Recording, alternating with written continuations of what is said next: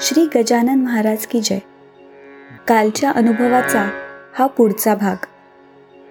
येथे जो धरील अविश्वास तो बुडेल निसंशय. जय गजानन.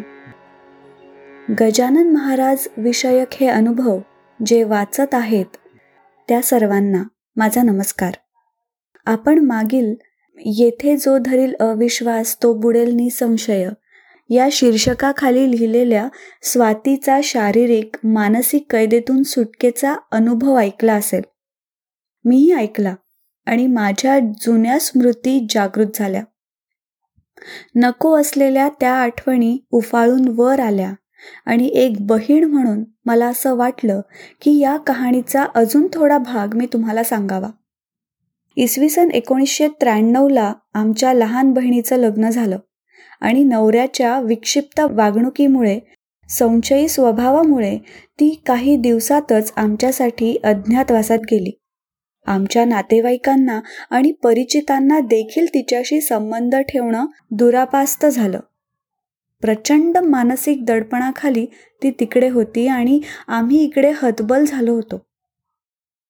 दोन हजार चारच्या एप्रिल महिन्यात एक दिवस दुपारी मी माझ्या ऑफिसात असताना फोनची घंटी खणखणली आणि मला साहेबांनी बोलावलं.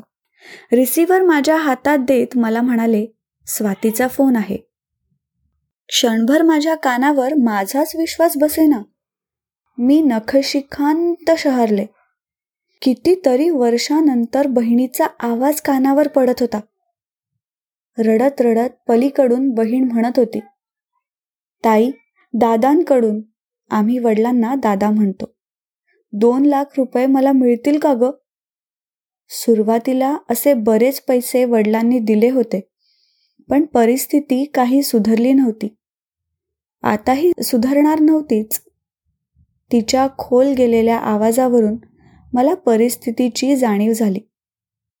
काही वेळ समजवण्याचा सूर लावल्यानंतर मला कुठून बळ आलं माहीत नाही.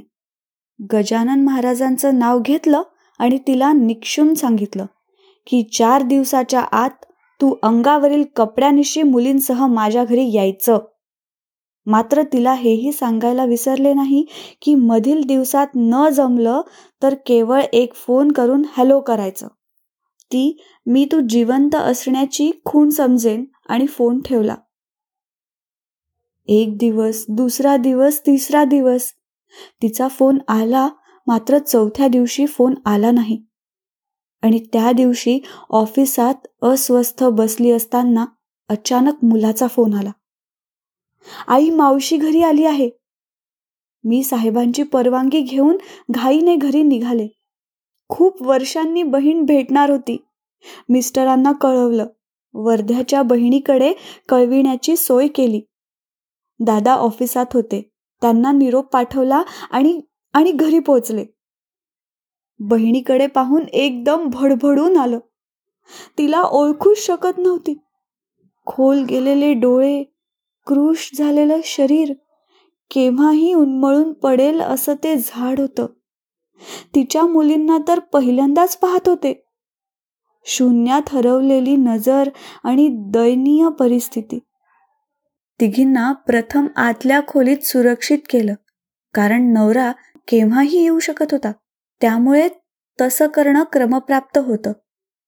आता मी वडिलांची वाट पाहू लागले. पण बराच वेळ झाला तरी ते आले नाहीत. कुठे असतील? मग अचानक जाणवलं. गजानन महाराजांच्या मंदिरात पहा तिथे असतील. आमचा अंदाज बरोबर होता. त्यांनी गजानन महाराजांना पेढ्याचा नैवेद्य दाखवला होता. आम्ही त्यांना म्हटलो अहो हे काय? तुमची मुलगी परत आली आहे आणि हे पेढे? त्यावर ते म्हणाले हो माझी मुलगी जिवंत परत आली म्हणून हे पेढे. तुम्ही माझ्याशी फार बोलत नव्हतात पण माझं मन सांगत होतं. माझी मुलगी प्रचंड संकटात आहे. जाऊ द्या इथे माझा त्राता कोण गजानना तुझं वाचून? तो माझ्या आणि गजानन महाराजांच्या मधला विषय आहे. दादांचे शब्द अक्षरशः खरे होते. कारण पुढे एकेका गोष्टीचा उलगडा होत गेला. पहिले काही दिवस तर प्रचंड दडपणात गेलेत. कोर्ट कचेऱ्या झाल्या उरला सुरला मानसिक त्रास झाला आणि मग हळूहळू जे कळत गेलं ते सगळं सगळं अक्षरशः हादरवून टाकणार होतं. सर्वप्रथम प्रश्न होता मुलींचा. लहान तर बोलतच नव्हती. भीती वाटत होती ही बोलू शकेल की नाही? घरी आली तेव्हा तिचे दोन पेपर बाकी होते. मग मी आणि माझी दुसरी बहीण तिला शाळेत घेऊन गेलो की शाळेत मॅडमनी आम्ही कोण म्हणून चौकशी केली व म्हणाल्या अहो ही रोज डब्यात समोसा आणायची. कधी खाण्यायोग्य कधी शिळा. बरेचदा मी माझ्या डब्यातून दोन घास खाऊ घालायची. आम्ही विचार केला घरात जर दोन दोन दिवस अन्न शिजत नसेल? घरातील बाई काही करण्याच्या अवस्थेत नसेल तर तर कोण काय करणार? खरंच सगळं विचित्र होतं. मुलींनी आईला संपूर्ण दिवस अंगावर ओले कपडे खोलीतील पलंग ओला अशा अवस्थेत एकदा नाही अनेकदा पाहिलं. क्रूर कर्मच तो त्याच्यात ना नवरा होता ना बाप होता. बायकोला देवाधर्माचं वेड आहे ना मग एखाद्या मंदिराच्या परिसरात नेऊन दारू जबरदस्तीने तोंडात ओतून मग आई सुस्त पडली आहे आणि लहान लहान मुली बाजूला आहेत या गोष्टीचा आसुरी आनंद घ्यायचा. देवाधर्माचा द्वेष तर इतका पराकोटीचा होता की की घरातील देव मोडीत विकून टाकले. हे करीत असताना घरी एक पितळेची घंटा होती. त्यावर नागाचं सुंदर डिझाईन होतं. त्याकडे पाहिले मात्र आणि जाणीव झाली आपल्या सासऱ्यांचं नाव नागेश आहे. ते सात्विक आहेत. देवाधर्माचं करतात. झालं. आतला राक्षस जागा झाला. एका मोठ्या हातोड्याने ती सुंदर वस्तू विद्रूप करून टाकली. मनात विचार आला की त्या लाचार माणसाला पैसे मागताना तो सासरा ठीक होता. एखादा माणूस घाबरला की अधिकच गलित गात्र होतो. अशा घाबरलेल्या आईला वरून मारझोड होताना पाहून कोणतं मूल बेदरणार नाही.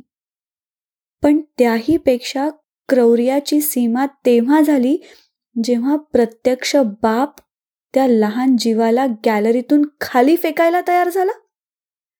नव्हे जवळजवळ सोडलंच पण आई आजीची विनवणी आणि मनात गजानन महाराजांचा धावा मुलीला तारायला समर्थ ठरला. आता या पार्श्वभूमीवर सर्व घडी नीट बसविणे आवश्यक होते आणि आम्ही उभयतांनी ठरविलं सर्व गजानन महाराजांच्या चरणी सोपवायचं. आमच्या ऑफिसमधील साहेब या सर्व गोष्टींकडे सुरुवातीपासून लक्ष ठेवून होते. त्यांनी आम्हाला सुचविलं मानसोपचार तज्ज्ञांकडे जा. हे शांतपणे म्हणाले गजानन महाराज करतील सगळं ठीक. ठीक झालं की जाऊन येऊ शेगावला. त्यावर साहेब म्हणाले जब देखो शेगाव गजानन महाराज बोलते रहते हो. क्या है ऐसा वहां पर? तो विषय तिथे संपला. पुढे यांनी शांतपणे महाराजांसमोर बसून संकल्प सोडला. आणि गजानन विजय ग्रंथाचा एक एक अध्याय रोज वाचायचा आणि तिघींनी अंगारा लावायचा असा क्रम सुरू झाला. मुलींना प्रथमच असं भक्तिमय वातावरण जवळून अनुभवण्याचा योग येत होता. त्यांच्या मनात घर करून असलेली भीती हळूहळू कमी होत गेली. वेळ लागला पण यथावकाश सगळं बदललं. ज्या घरात गजानन महाराजांना प्रचंड विरोध होत होता तिथून त्या अशा ठिकाणी आल्या की पूर्ण वातावरण असं होतं जय हो गजाननमय हो. पुढे मुली एकदमच चुणचुणीत झाल्या. स्वतःच्या पायावर उभं राहण्यास समर्थ झाल्या. आमच्या साहेबांनी हे सगळं जवळून पाहिलं. अनुभवलं. आणि एक दिवस हळूच म्हणाले एक बार शेगाव जाने की इच्छा है आणि ते जाऊनही आले. आता ते आमच्यापेक्षा जास्त वेळा शेगावला जात असतात आणि ज्याला त्याला सांगत असतात कुछ भी हो लेकिन शेगाव में जो बात है वो शेगाव में ही है.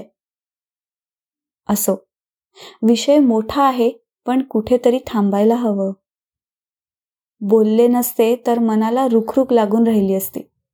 तेव्हा माझे हे बोल समजून घ्या आणि गजानन महाराजांकडे जगाच्या भल्यासाठी प्रार्थना करून म्हणा श्री गजानन जय गजानन श्री गजानन जय गजानन. हा जो अनुभव आहे हा आहे कल्पना जकाते जलतारे नागपूर यांचा. जयंत वेलणकर यांनी शब्दांकित केलेला पौर्णिमा देशपांडे हिच्या आवाजात. आणि नचिकेत शिरे प्रस्तुत. श्री गजानन अनुभव ह्या पॉडकास्टचा हा भाग. हा अनुभव तुम्हाला कसा वाटला हे आम्हाला नक्की कळवा. आणि तुमच्याकडे काही असे अनुभव असतील ते पण आम्हाला सांगायला विसरू नका. आपल्या प्रतिक्रिया किंवा अनुभव आमच्यापर्यंत पोहोचवण्यासाठी डॉक्टर जयंत वेलणकर आणि मी पॉडकास्टचे डिटेल्स एपिसोडच्या शो नोट्समध्ये दिले आहेत. दर गुरुवारी नवीन अनुभव ऐकण्यासाठी मी पॉडकास्टरच्या यूट्यूब चॅनलला लाईक आणि सबस्क्राईब करा. आणि मी पॉडकास्टरचे इतरही पॉडकास्ट नक्की ऐका. पुढच्या गुरुवारी भेटूयात एका नवीन अनुभवासोबत. तोपर्यंत श्री गजानन जय गजानन.